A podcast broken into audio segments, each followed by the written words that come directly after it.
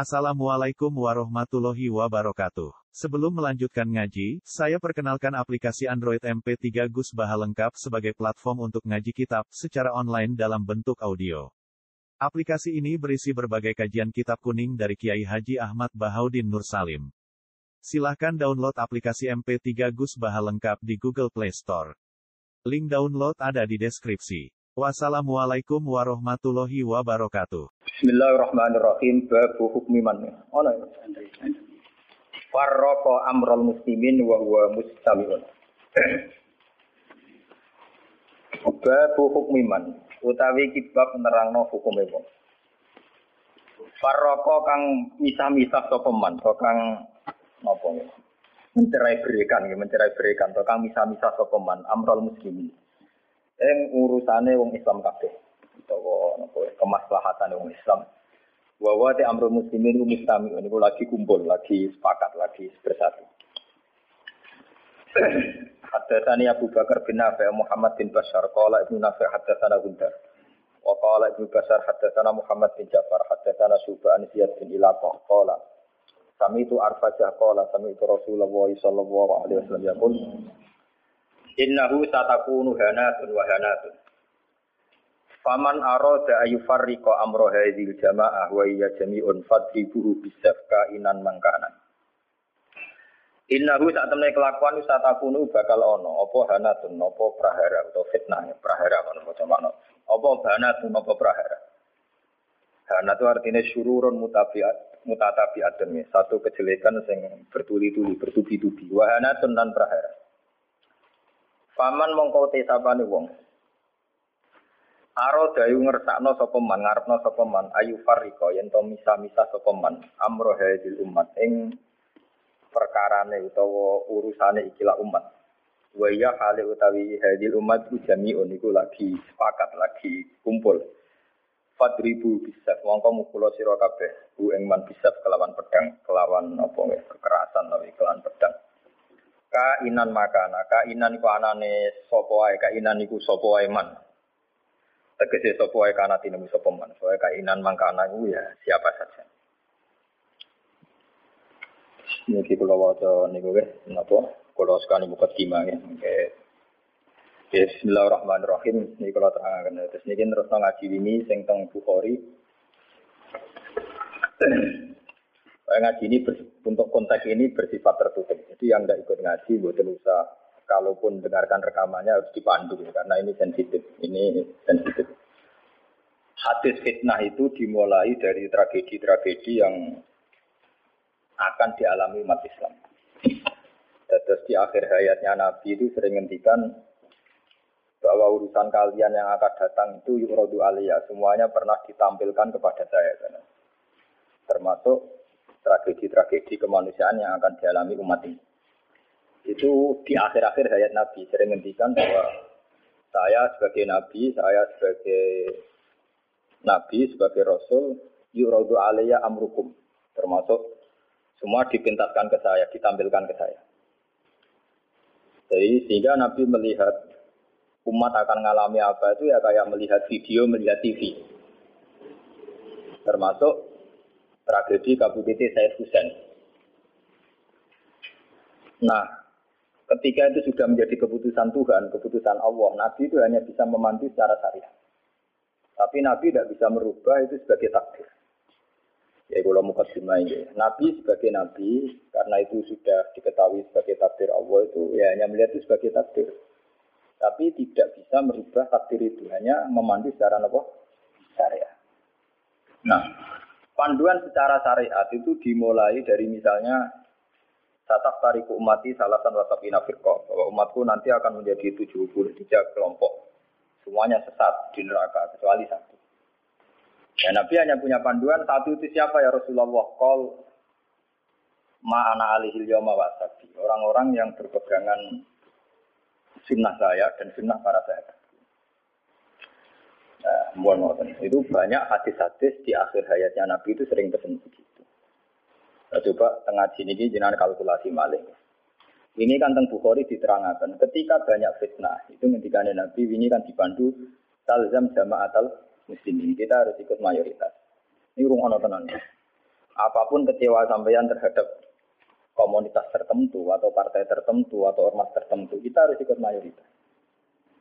Mengenai kalau ngaji tempat tinggi saya bilang, saya sebagai orang alim, kemungkinan saya itu kalau tidak NU ya Muhammadiyah. Selagi NU Muhammadiyah itu mayoritas, ya saya kalau tidak NU ya apa?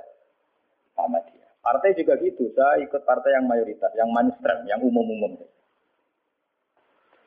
Karena bisa dihitung ya, kalau setiap kebenaran itu diekspresikan lewat partai atau lewat ormas tertentu, berapa sih kebenaran bisa kita lakukan? Kita tidak usah nyebut contoh ya, misalnya Sampai meyakini satu kebenaran A dan B. Kemudian bikin partai. Paling panter kamu sebagai manusia atau hanya bisa melakukan A dan B.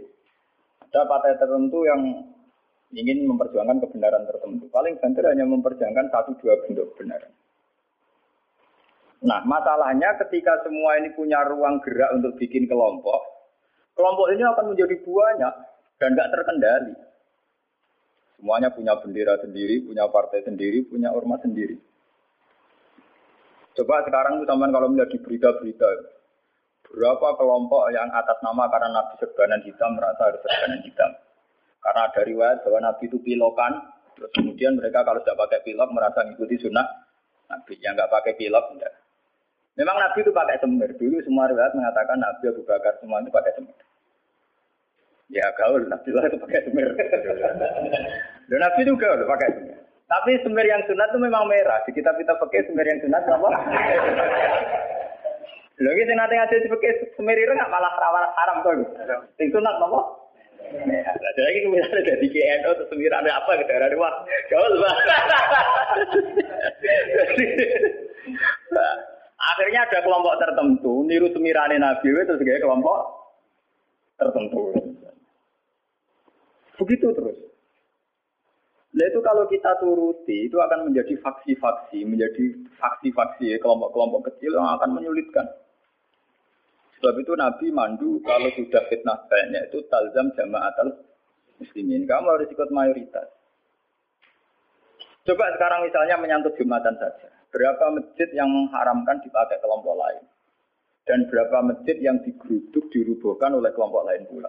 Hanya karena satu keyakinan kebenaran kemudian diekspresikan dalam bentuk ibadah. Misalnya masjidnya A beda dengan B, B dengan apa? C. Nah itu kalau dituruti tidak ada selesainya. Nah itu Nabi berpesan, kalau ada kelompok Islam yang sedang solid, sedang solid, kok ada yang ingin memecah, itu boleh diperangi. ribu besar itu boleh dilawan. Bahkan harus dilawan dengan kekerasan. Kalau harus dengan kekerasan ya boleh pakai kekerasan. Lalu itu kenapa Nabi se ekstrim itu sampai ngendikan ribu bisa orang itu harus dilawan dengan kekerasan. Ya tentu kalau kekerasan itu harus menjadi alternatif terakhir. Tapi yang jelas harus dilawan ya. Dalam teori modern ya harus dilawan. Tidak harus dengan pedang, harus dilawan. Kita punya sejarah dulu ya. Kayak dulu ketika mainstream Islam di Indonesia itu mengikuti pola NU atau Muhammadiyah. Dulu kita punya LDI, punya Darul Islam yang dipimpin Kartosuwiryo. Kebetulan tetangga saya dulu orang Rembang, orang Sulang, daerah Kemudian ada gerakan Aceh Merdeka. Kemudian ada Junduwo, ada kelompok-kelompok yang karena terinspirasi oleh Islam, termasuk kelompok pembunuh diri dan sebagainya. Kemudian mereka menjadi firqah hanya karena meyakini satu dua kebenaran yang ingin diperjuangkan. Tapi kelompok ini kan tidak mayoritas. Tidak mayoritas terus risikonya kan kurang komunikasi kurang konsultasi, kurang silaturahim dengan kelompok lain. Nah itu repot. Sehingga kayak di Mekah ada Wahabi, di Mesir ada Ikhwan Muslimin, di Palestina sendiri ada Hamas, ada Al-Fatah, di Syria ada Amal Syiah, ada Syiah Imamiyah. Di Indonesia sendiri semenjak era kebebasan, beberapa front-front ya banyak sekali. Semuanya mengatasnamakan apa? Memang kita terima kasih dalam hal tertentu yang diperjuangkan. Kita fair, terima kasih. Tapi bahwa kemudian saat kelompok itu melawan mayoritas mainstream Islam di Indonesia kayak NU Muhammadiyah, itu mereka punya semangat itu baru berapa hari. NU Muhammadiyah merawat Islam di Indonesia itu sudah puluhan tahun. Mereka merawat Islam dengan semangat baru beberapa hari. Mungkin bapak mereka belum sholat karena mereka kuliah, ngerti berita tentang Israel, atau ngerti berita tentang kemungkaran kemudian menjadi eks ekstrim. Nah, cara bahasa kasar berapa hari mereka kenal Islam? Sudah hanya satu dua kebenaran yang diperjuangkan, mereka anti Sama kebenaran sudah jalan lama, yaitu kebenaran yang ditanamkan leluhur kita. Mulai ngajari anak-anak caranya sholat, caranya baca doa iftitah, caranya cuma nina, caranya sesuci dari najis. Tapi kelompok-kelompok yang istiqomah ngajar ini kan nggak menjadi populer karena ada demo pakai bendera besar-besar. Kelompok apa? Tapi yang demo-demo pakai bendera-bendera besar apa betul mereka ngurus Islam secara hari harian. Ngurus caranya orang sholat, caranya orang ngilangi najis. Um, Kiai NU ke selera karuan, non najis mulai mukhafaf kamu laga mutawat. Kita angkono do ribet kayak gendera demo. Ya ora tempat kayak gendera to, wong bedina mulang urusan apa? Najis. Mulang kate jelimet ra karuan. Ana mutada mutamayiza, mukhayyiz lan takhayyirah sampai Mbono sing gamun akhlak, aku ambek ora aqua. Itu tentang energi itu apa? Nah itu dulu fenomena kelompok itu kata Nabi secara syariat sudah dipandu. Kamu harus ikut mayoritas kata Nabi. Ketika banyak fitnah kamu harus ikut mayoritas. Mun saat ini dihitung, ini ngaji tenan gitu. Tapi ini tertutup ya, artinya ngaji. Zaman hitung mawon. Kalau partai-partai atau ormas banyak itu kita turuti atas nama ideologi tertentu atau atas nama visi tertentu. Oke lah, atas nama visi tertentu orang sah bikin partai, bikin ormas. Tapi mereka secara realistis karena minoritas itu apa sih yang bisa diperbuat dari kelompok minoritas? Sudah gitu, secara teori modern kalau dia ada jabat namanya oposisi. Sudah oposisi, gaji duit, ile. Paham ya? Oposisi, gaji duit, apa? Ile ngurusi vaksinnya dewe kebingungan, urung ngadepi sebuah negara. Itu mendingan umat Islam itu ikut mayoritas, yaitu bagian dari negara. Sehingga peralatan negara dengan sendirinya juga peralatan Islam. Sama saya hitung ya. Kalau nanti ngaji bolak balik kalau hitung, ini rumah nontonan hitung, di penggali. Kalau umat Islam itu ikut umumnya orang, ada yang jadi tentara, yang jadi polisi, yang jadi pedagang, ada yang jadi pengusaha, ada yang jadi miskin, itu rasa tidak ada jadi. Kalau itu tidak usah proses penjadian, sudah jadi sendiri. Karena itu mengakui Islam yang hanya bunyal Islam ala komsin. Ini rumah nonton ini ngaji. Saya bertaruh betul. Saya bertanggung jawab di depan Allah. Kalau mereka mengikuti Islam dengan kaidah Nabi saja, yaitu hanya bunyal Islam ala komsin. Bahwa Islam itu dibangun atas lima hal, yaitu syahadat la ilaha illallah wa Muhammadar Rasulullah wa iqami sholat wa ita'i zakat wa somi Ramadan wa hadzil baita man istata ilaihi Itu tidak menerangkan partai politik, juga tidak menerangkan sebuah bentuk negara, juga tidak menemukan format, formasi negara, formula sebuah negara. Itu enak.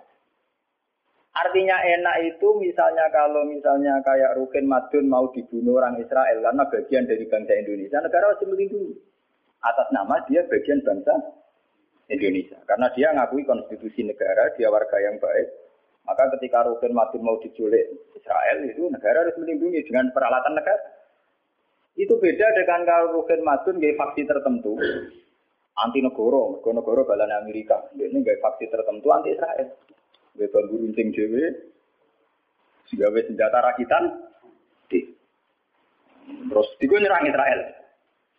Itu kalau diserang Israel, itu negara harus tanggung jawab. Toh kamu tetap kalah karena meno minoritas. Pulau ini pas ngaji tentang Demak, tentang kanca-kanca sing derek pulau mau. Kita secara ideologi bersimpati ya sama kelompok-kelompok yang melawan kebatilan. Tapi kalau kelompok itu kecil dan beda dengan negara, itu resikonya negara ada harus tanggung jawab. Ya kan kita cerita, kita cerita ilmiahnya saja. Ini ini bukan menyalahkan siapa-siapa. Kita cerita ilmiahnya saja. Banyak faksi-faksi kecil kayak kasus di Sudan, di Khartoum, di Darfur, di Rwanda, di Kenya. Itu sama kalau melihat berita di Kenya, di mana itu yang sering ada penculiknya itu yang Somalia ya, Somalia. Kelompok-kelompok kecil ini kan bikin satu faksi yang anti negara. Terus mereka atas nama kebenaran yang diyakini bikin gerakan tertentu. Hamas juga beda dengan Al-Fatah sebagai penguasa ya, karena presidennya dari kelompok apa? Fatah. Itu untuk menghadapi musuh itu repot karena dia tidak dihitung sebuah negara, tapi dihitung sebuah kelompok. Tapi kalau para kiai itu ikut bagian dari negara, Itu yang harus melindungi negara. Sehingga dengan sendirinya, kalau kita bagian dari negara kayak Rukin Madun ya ikut punya Kodam Brawijaya, ikut punya Kodam Diponegoro, ikut punya Pangdam Jaya. Karena negara harus melindungi rakyatnya dan itu rakyat yang sah karena tidak rakyat yang mau bikin kelompok yang anti negara. negara. Jadi hitung-hitungan strategis. Sebab itu sejarah Wali Songo itu tidak ada yang tidak ngakui sistem negara. Dulu ketika Sunan Ampel itu dapat Ampel Denta itu bagian dari Majapahit.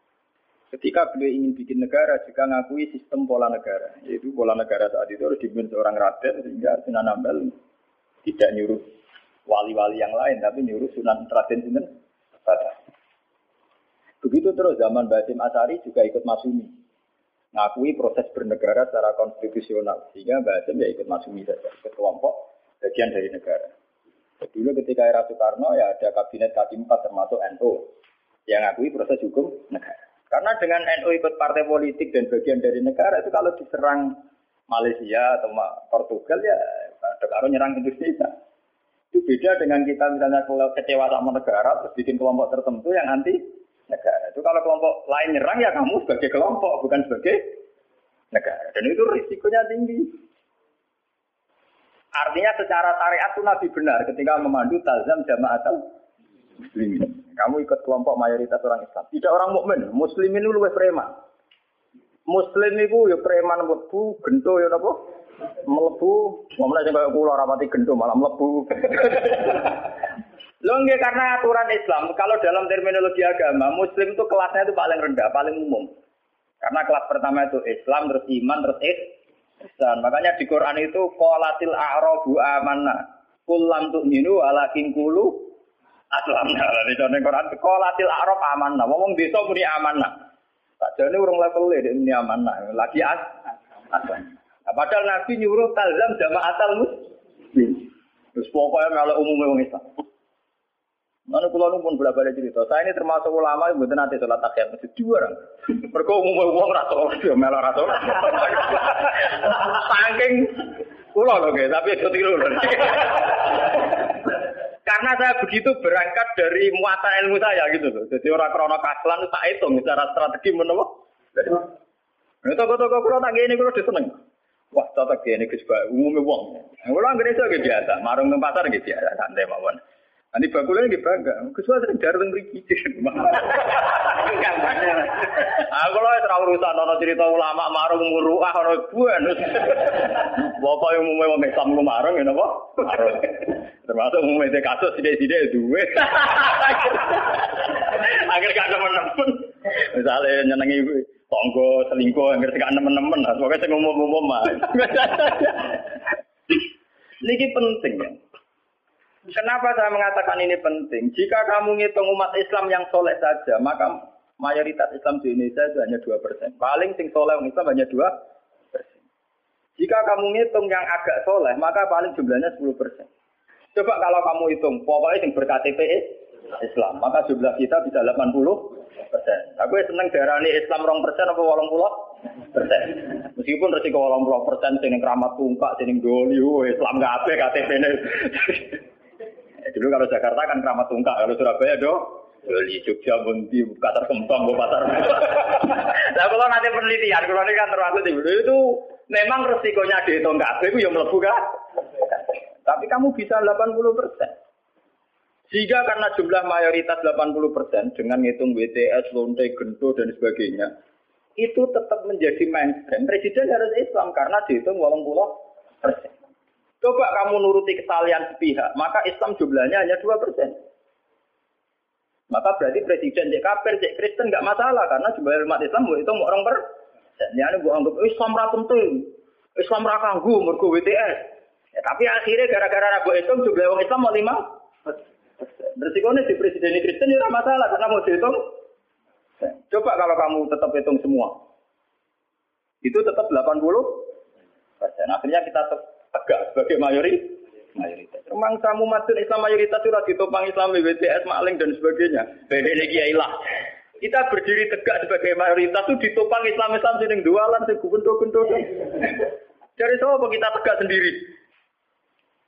Sebab itu Nabi memandu. Kalau kelompok sudah bulat, itu tetap kita ikut mayoritas saja. Talzam jamaatan.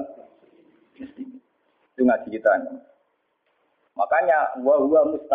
Kita masih sepakat bahwa Islam itu harus halnya bunyal Islam ala komsit.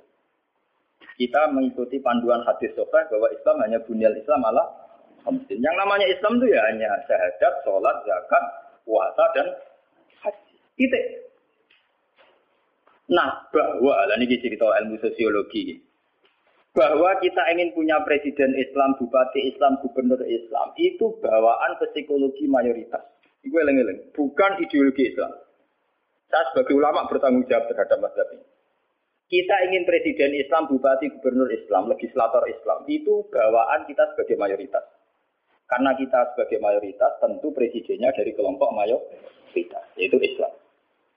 Andai kan Islam kita itu di NTT, andai kan Islam kamu itu di Ambon atau di Bali, kamu udah akan, misalnya Madun, Madun sekarang dibantu. Tersinggung ketika bupatinya ada Islam. Coba kalau kamu ditegur jadi orang NTT. Paling bupati ini Kristen yang penting gak mau masjid.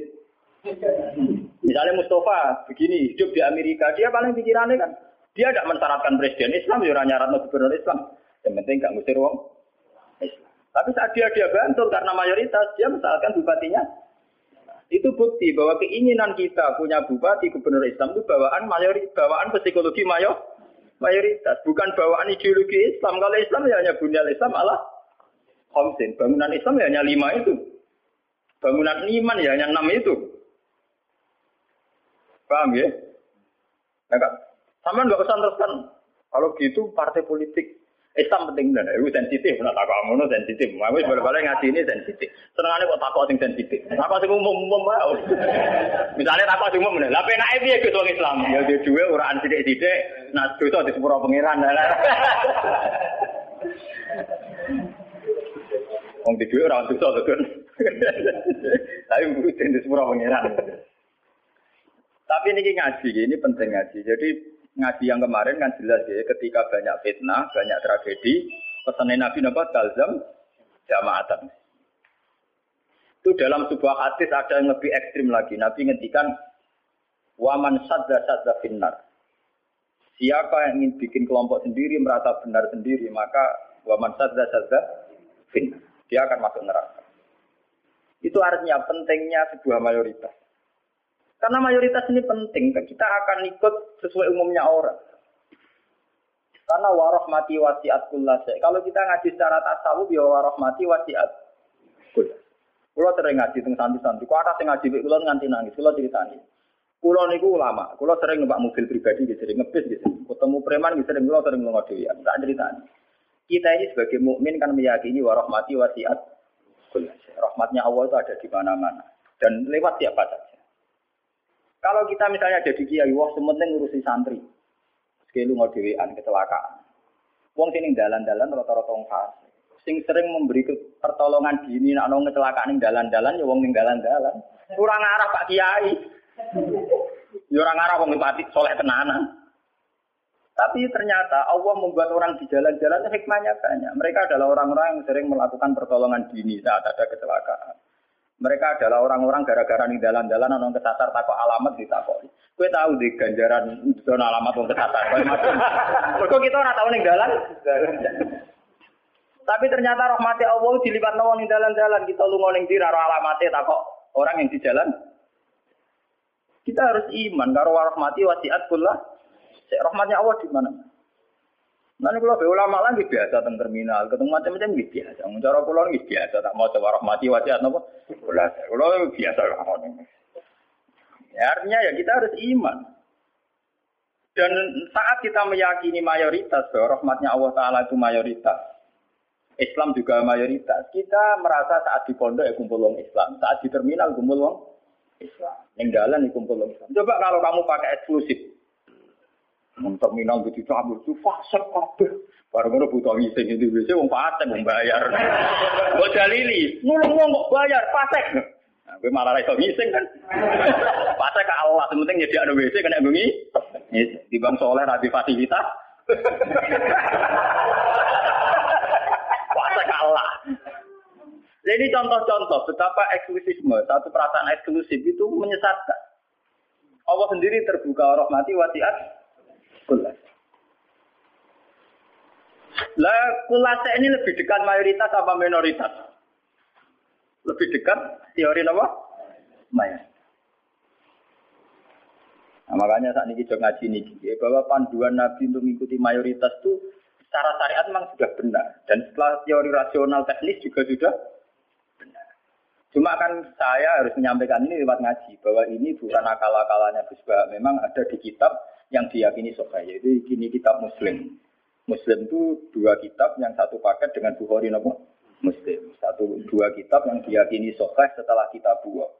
Ya, dalam keyakinan mayoritas orang Islam setelah kita buah adalah kitab Bukhari nama Muslim. Dan lewat kitab Soha ini sampean tahu bahwa panduan mengikuti mayoritas adalah panduannya Nabi.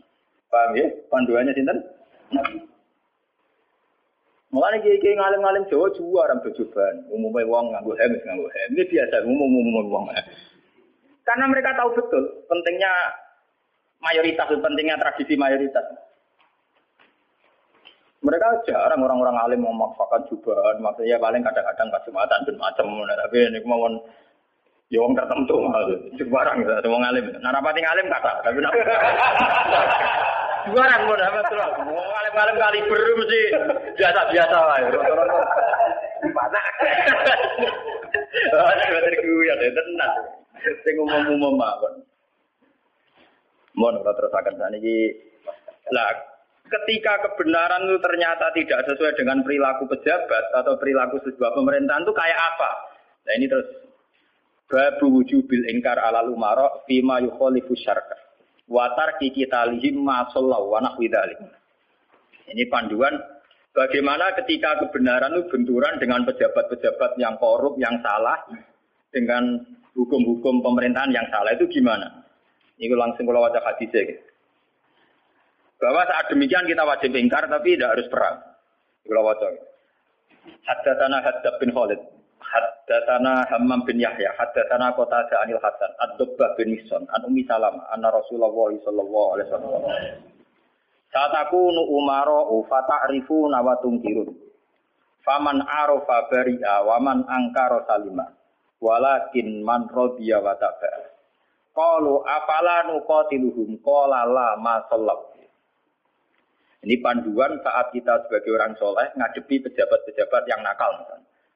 Saat aku nu bakal ono sopo umaro, piro-piro pemimpin, piro-piro amir, piro-piro pemimpin. Pemimpin ini bisa pejabat, bisa pemimpin kultural, pemimpin ormas, wae pemimpin umaro jamu amir. Fatarifuna mongko kenal sira kabeh tapi watung kiru nalan ingkar sira kabeh. Kowe iso kenal tapi ya ingkar karena ya mungkin perilakunya sing enggak bener. Faman arofa bari. Paman mongko te sapa wong arofa gelem kenal sapa man baria mongko bebas sapa man. Maksudnya kenal yo terus iso milah-milah mana yang baik mana yang buruk. Waman te sapane wong angkaro iku engkar sapa man salima mongko selamat sapa man. Kenal bupati atau gubernur atau pejabat sing korup sing nakal. Iku sing engkar selamat. Lah sing ra selamat sapa? Melane mati korupsi ini iku. Walakin man rodiya wa Walakin man rodia, tetapi ini sing selamat yo rido cocok buat apa ya anut wah cocok nanti. Mergo untuk bagi bagian. Satu rumah tuh biasa wah. biasa wah. Perkara ngene napa? Buat apa? Nah ini antike Nabi. Beliau yaitu tadi ikut mayoritas. Nabi ditanya, kalau ketika kita melihat pejabat yang mungkar, yang enggak benar, apalah nukotiluhum, ono to ora merangi kita hum ing Umar. Napa boten diperangi nawon ya Rasulullah, kudeta mawon. Kala dawuh sapa Nabi, la ojo. Masallah, selagi mereka ijek so, sholat. Ini menunjukkan gitu, bahwa ini loh, ini hadis sokhel, bahwa ajaran Nabi untuk melihat kemungkaran itu tidak ada. Yang ajarannya itu disuruh revolusi, pakai kudeta, tidak. Apalah nukoti luhum jawab Nabi Nabo? Lah jangan. Apa tidak kita perangi ya Rasulullah? Jawab Nabi Nabo? Jangan. Tapi antigen Nabi itu hanya punya syarat satu. Lama sholat. Selagi pejabat-pejabat itu masih sholat. Ini ngaji kelas tinggi amun salah paham. Kenapa Nabi hanya minta syarat satu sholat?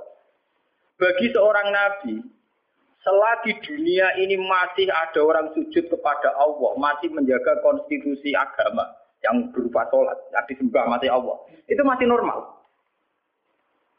Mungkin pejabat itu punya kesalahan, dia korupsi, dia menggencet rakyat, dia apa. Tapi selagi dia sholat, kata Nabi itu tidak boleh revolusi.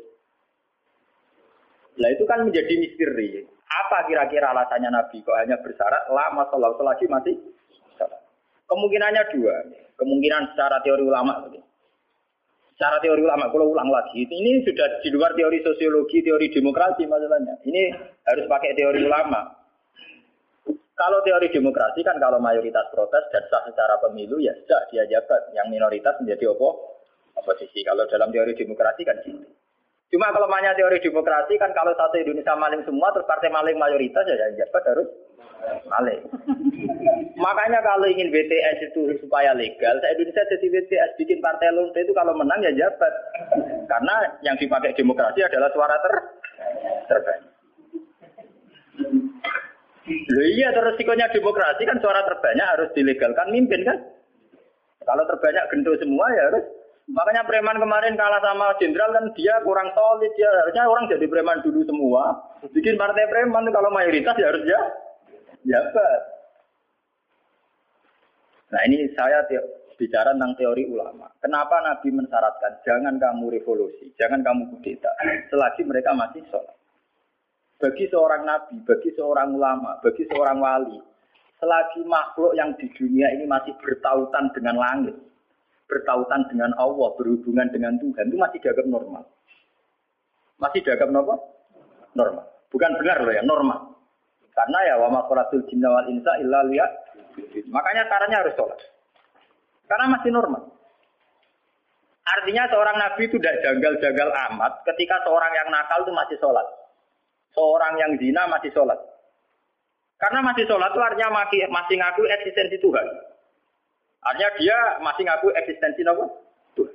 Kalau sudah fase tidak sholat itu sudah tidak ngaku eksistensi Tuhan. Dia bisa keceluk komunis atau ateis atau apa saja. Lebih parah lagi. Itu kenapa sirinya, kenapa dosa sirik begitu tidak diampuni, dianggap dosa terbesar karena memungkiri eksistensi apa? Tuhan. Selagi orang masih sholat itu ngaku eksistensi Tuhan. Ya zaman saya ingin pikir ya. ya. Tapi korupsi kan menyengsarakan rakyat. Korupsi itu menyengsarakan rakyat dalam konteks rakyat yang nggak punya ketahanan. Karena misalnya APBD dikorupsi bupati sehingga tidak ada pembangunan Bantul atau Sleman atau negara mana saja. Paling banter sarana umum yang terbengkalai. Tapi masyarakat yang punya ketahanan hidup secara baik, dia punya pertanian yang baik, punya perdagangan yang baik, itu pejabat korupsi hanya dia dosa saja dengan Tuhan karena rakyatnya punya ketahanan sendiri. Makanya Nabi berpesan semua kesalahan itu dimulai dari masyarakat tidak punya ketahanan. Alaikum anfusakum la yadurrukum man dhalla idza Kalau kita sudah miskin, pejabatnya korup, kita tambah miskin karena kita kayanya menggantung kebijakan negara. Misalnya lewat BLT, lewat sarana umum, lewat pekerjaan masalah. Tapi kalau kita sudah kaya, pejabat korupsi itu hanya salahnya dia dengan negara.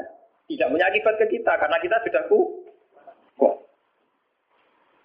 Jadi ya pejabat korupsi salah, sampai dengan salah. Tapi jangan katakan bahwa korupsi sumber segala bencana enggak. Sumber segala bencana adalah saat individu cara hidup tidak sehat, cara berekonomi tidak sehat. Ingat itu dalam aturan Islam kullukum ro'in bahwa kalian pemimpin pada diri sendiri. Saat diri sendiri kita tidak kuat dengan kesalahan orang lain kita rentan. Bahkan saat dimiskin tanpa dimiskinkan kita tidak miskin. Kata siapa kalau pemiskinan negara ini karena salahnya Orde Baru? Madun ra usah ana sing miskin, wis miskin dhewe. Rukin ra usah ana sing miskin, wis miskin. Idam samawi ra usah dolim ning rukin wis kere. Berarti kekerean ini bukan kesalahan kebijakan pemerintah. kesalahan SDM kita kan. Memang pemerintah ikut memperparah pejabat, tapi jangan katakan begitu. Wis kali-kali nyala dhewe kok. Kita ini tanpa dimiskinkan orang sudah mis, tanpa didolimi orang sudah terdolimi oleh perilaku kita sendiri, oleh pilihan hidup kita. Yang orang salah sih marat kok marat. Ada dari kaca pulau, wah aku baru mergawe modal tak mungkin ada bangkrut, gue bangkrut bar modal, aku sedurunge bangkrut. kira gue bawaan, wah kira laten. Nih, Artinya kira-kira kita ini adikan pejabatnya sudah hasil, itu ya tetap kere. Jadi Bupati Bantul, cek Sleman, cek dia, itu orang korupsi lah, kiri tetap kiri. Itu kan repot, kami nyala kok sopo. Tunggalnya sistem pendidikan nasional dirubah nganti ngeluh mendiknas ya. Udah cari SDM rendah atau sinawi tetap ben bento. Sebelum ada paket-paket unas ya wis bento. Bento ini ora salah pemerintah, jadi gelem belajar. Apa susah sih rasa sekolah belajar di moto-moto buku tak apa. Jadi kita ini kan bodoh sedurunge dibodoh, no melarat sedurunge dimelarat. Makanya Nabi itu tidak begitu itu, tidak begitu fanatik dengan aturan-aturan sosial. Nabi sebagai Nabi hanya punya pesan lama sholat, selagi masih sholat. Selagi di alam raya ini masih ada orang yang mentautkan, yang mengkaitkan hubungan hidup di dunia ini dengan Allah, dengan Tuhan itu masih normal. Oleh oleh Nabi dianggap masih normal. Jika Nabi kalau nyurati raja-raja ya kamu masuk Islam. Setelah Islam kamu selamat. Itu Nabi tidak ada syarat bahwa kamu harus menjadi rakyat saya, pengikut saya itu enggak. Karena ya nak, seorang Nabi itu hanya butuh supaya dia manusia di alam raya ini punya tautan, punya hubungan dengan hukum Tuhan. Makanya Nabi menghentikan lama sholat, selagi masih sholat. Itu kemungkinan pertama. Kemungkinan kedua, Nabi masih berharap dengan sholat itu, kalaupun dia nakal, tidak nakal-nakal lama. Tidak mungkin seorang yang sholat istiqomah, kemudian nakalnya nakal-nakal lama. Karena tidak mungkin dengan kekuatan sholat itu kemudian menjadikan perzinaan menjadi kebutuhan. Menjadikan minum menjadi kebutuhan. Paling eksiden. Kelebihannya orang sholat, kalaupun dia zina itu eksiden. Gak kuat ngempet, kecelakaan. Apa nyabu gak kuat ngempet, kecelakaan. Dia tidak akan menjadikan kecelakaan atau kesalahan kayak zina minum sebagai kebutuhan. Itu beda dengan orang yang tidak beragama. Bisa menjadikan fisik kebutuhan, minum kebutuhan, nyabu kebutuhan Kelebihannya agama adalah sebuah kesalahan itu hanya aksiden, kecelakaan, kepleset. Mulai dalam bahasa tasawuf ini ke, kepleset. Dia berkomitmen anti zina cuma karena sebagai manusia tahu kepleset zina. Dia anti narkoba, kepleset narkoba. Dia tetap anti kemungkaran sebagai manusia kepleset di kemung. Itu beda dengan saat kita ateis atau komunis. Kita dari awal tidak percaya surga neraka, tidak percaya Tuhan, tidak percaya sanksi. Maka semua kesalahan ini ada ada salah, ada ada benar. Nah, itu tidak normal. Cara Nabi kalau kondisi sudah gitu itu sangat tidak normal. Paham ya? Makanya harus dibedakan kesalahan yang menjadi kebutuhan dengan kesalahan jadi aksiden hanya kecelakaan. Ya kayak Rokan sebagai sufi ya bukan merem, tapi sebagai uang ya kadang kecelakaan dulu orang ayu. tapi dia yakin itu dosa ya, yakin dan ya istighfar itu kelebihannya agama kan gitu. Orang ya di ruang salah tapi balik meneh, salah balik meneh. Makanya bahasanya orang agama itu kan munib, orang yang mudah kembali. Ya karena kesasar barang mulai meneh.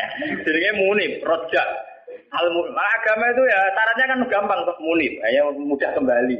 Bar kesasar tidak balik meneh, kesasar meneh balik meneh. Nah, sing repot nak ucul tenan ya. Mun mun parah dah niku. Makanya Nabi hanya punya syarat lah mah salat. Maksudnya sholat, ya itu terus sekarang saya buka lagi kemungkinan ketiga. Sholat di situ itu bisa bahasa secara personernya men menyebut satu bentuk, ya bentuk sholat. Ada mungkin artinya itu institusi ibadah. Nama institusi apa? Ibadah. Selagi mereka masih membolehkan orang sholat atau selagi institusi agama itu masih boleh jalan. Karena kita hidup di negara macam-macam. Kalau di Indonesia, presiden tidak sholat itu jelek. Coba kalau sampean warga Singapura atau sampean ditegir menjadi warga Thailand. Tentu kita sebagai muslim di Patani di Thailand hanya bersyarat yang penting pemerintahan tidak memberangus masjid. Yang penting pemerintahan tidak mengganggu aktivitas masjid. Makanya masalah saja artinya selagi tidak menghalangi institusi agama yang bernama sholat. Bisa saja pejabatnya itu tidak sholat. Kayak kita misalnya ditegur dari warga Thailand atau kita warga Singapura. Mungkin PMPM-nya ada sholat, pejabatnya ada sholat. Tapi masalah bagi kita saat ada sholat melarang orang sholat. Dan tidak menjadi masalah kita saat mereka ada sholat, tapi tidak melarang institusi sholat. Paham ya? Artinya selagi masih tidak menghalang-halangi institusi agama yang bernama sholat, itu kita tidak usah revolusi. Kecuali kalau sudah menghalang-halangi sholat. Makanya di Quran diterangkan Masalah perang itu harus kita lakukan. Ketika ada lagu dimat suami wa biya'u wa sholawat wa masajid yudkaru fihat muwahi Itu hebatnya Quran. Jadi dari awal Quran itu ingin sekali gak ada perang. Kecuali kalau simbol-simbol agama dihalang-halangi, dihanguskan. Makanya di Quran nonton ayat walau la wa hinna tabadhum bi ba'dil lahu dimat suami'u wa biya'u wa sholawatu wa mata jika yuskaru fi hasmu wa katsira wa la yansuruna wa hum Oke ada perang. Kalau simbol-simbol agama, institusi agama sudah dilanggar. Yaitu misalnya masjid tidak boleh berdiri. Orang tidak boleh so. Nah kita sebagai ulama, sebagai seorang muslim, perhitungan kita sederhana. Selagi bangsa Indonesia atau pejabat Indonesia tidak menghalang-halangi institusi yang bernama sholat, ibadah, kita harus ngaku itu pemerintahan yang sah. Karena kita sebagai orang yang beragama, hitung-hitungan kita sholat saja. Orang untuk duit tau orang pokoknya kalau itu hitung-hitungan. Ya aku nak umat ulama itu ya umat ulama yang ini itu nak umat gendone ya ngitung duit. Ya karena umat umat mari dosanya kan mau accident cuma kecelakaan. Orang laten orang dosa apa? Kan rum komunis kan kita ada komo komunis orang makanya lama sholat itu bisa saja artinya yang penting institusi sholat itu tidak ter Makanya banyak dulu ulama-ulama dulu yang hidup di Tashkent, di Azerbaijan. Dulu Imam Bukhari itu orang mana? Sama kira orang Bukhari itu orang Mekah atau Medina? Tidak, dia orang Azerbaijan. Sekarang ikut Tashkent. Makanya kalau kitab-kitab dulu namanya As-Samarkandi. Samarkandi itu Tashkent. Sekarang kalau tidak ikut Ukraina atau Azerbaijan, makanya kawasan sana di Bukhara. Itu dulu ya biasa saja mereka punya raja yang tidak Islam atau apa. Biasanya taruhannya raja itu baik tidak menghalangi orang sholat. Makanya dulu Nabi ketika di Mekah ya biasa hijrah ke Habasah ke Ethiopia. Saat itu rajanya ada Islam. Nabi mengira diperlakukan secara baik. Artinya saat Nabi beragama tidak dilah. Ternyata di Ethiopia, di Habasah saat Nabi beragama di Artinya ukurannya itu tidak harus Islam, tapi yang penting saat kita beragama tidak dihalang-halangi. Paham ya? Dalam tarikh kita kan begitu tuh. Makanya Nabi perhitungannya satu. Dalam kekecewaan kita terhadap pejabat, terhadap pemerintah, yang penting jangan ada kudeta. Jangan ada revolusi yang berdarah-darah. Lama sholat. Selagi masih ada sholat. Makanya kemungkinannya itu kalau dalam konteks Indonesia pejabatnya sholat. Kalau dalam konteks non-Islam, yang penting pemerintahnya tidak menghalang-halangi orang sholat. Misalnya kayak di Amerika, di Eropa itu kan masih banyak yang baik, itu masjid tetap boleh berdiri, aktivitas Islam boleh. Itu masih normal ya. Dalam pandangan Nabi begitu itu masih apa? Nah, lewat ngaji ini biar jenengan tahu betul bahwa sebetulnya kita sudah punya panduan politik. Ya panduan politik, panduan sosial itu kita sudah punya dari Ya, masalahnya roh tak orang tetap dan roh kita tahu orang. Lain tak ulang mulanya tak ulang. Mulanya kita ulang. Maksudnya pentingnya ngaji ini biarnya kita tahu. Sebenarnya panduan-panduan itu sudah ada bodohmu orang dibodohno wis bodoh lha iku malah perkara. Marat dene di melarat wis napa? Mbok melarat ngenteni di melarat wong. Jadi keren. Aku buang perut mari duitku dibodoni wong keren. Tawangane melarate ngenteni dibodoni wong. Aja sampe ora tau ana sing bodoni wis mah malah lu parah. ora tau dibodoni ya ora tau bisnis kok wis melarat. Subhanallah. Melarat sing apik to. Ngenteni dibodoni Wah, misalnya jadi kiai yang ngono, di rival politik dijatuhno lagi jatuh keren. Jatuhnya ngendani dijatuh, orang orang jatuh tau wes blesek.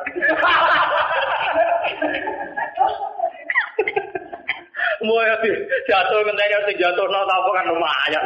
Tawangannya orang sing digabeng hitam, hitam. Mau bisa jadi kiai gara-gara bisa ini ku terus ambles. Orang orang sing nyai bisa ambles. Wah nak jatuh sing terhormat, melarat terus sing ter. Eh sopan tidak urip. Jadi walakin marrodia wata. Kalau kode mater sopo sahabat apalah nuko tidur. Mono ora merangi kita hum ing umaro. Jabe Nabi kola lah, gak usah revolusi, gak usah perang mah. Wasallam. Sholat ya.